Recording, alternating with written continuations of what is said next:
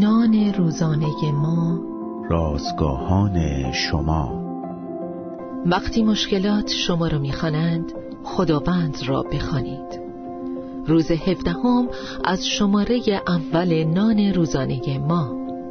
زندگی واقعی است عنوان و مزمور 56 متن امروز ما از کلام خداست.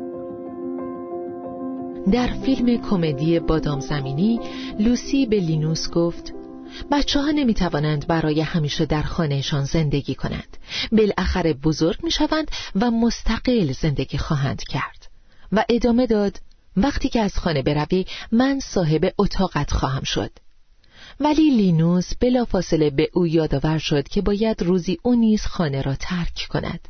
آن واقعیت ضربه شدیدی برای لوسی بود. ولی خیلی زود راه حلی پیدا کرد. صدای تلویزیون را بلند کرد با یک کاسه بستنی روی صندلیاش نشست و دیگر به هیچ چیز فکر نکرد. اجتناب از شرایط ناگوار به سادگی کاری که لوسی کرد نیست.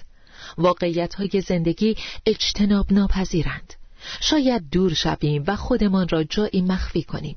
ولی مشکلات و بدبختی ها رد پای ما را دنبال می کنند و سرانجام به ما می رسند.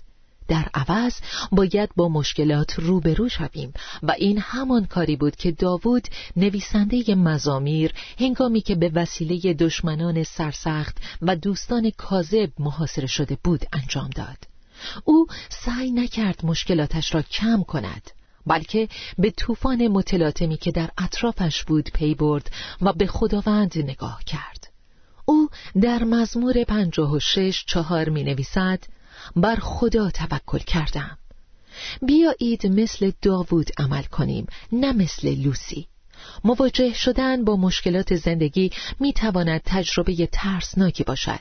ولی وقتی که به خدا توکل کنیم و به او نزدیک شویم آزادی واقعی را تجربه خواهیم کرد.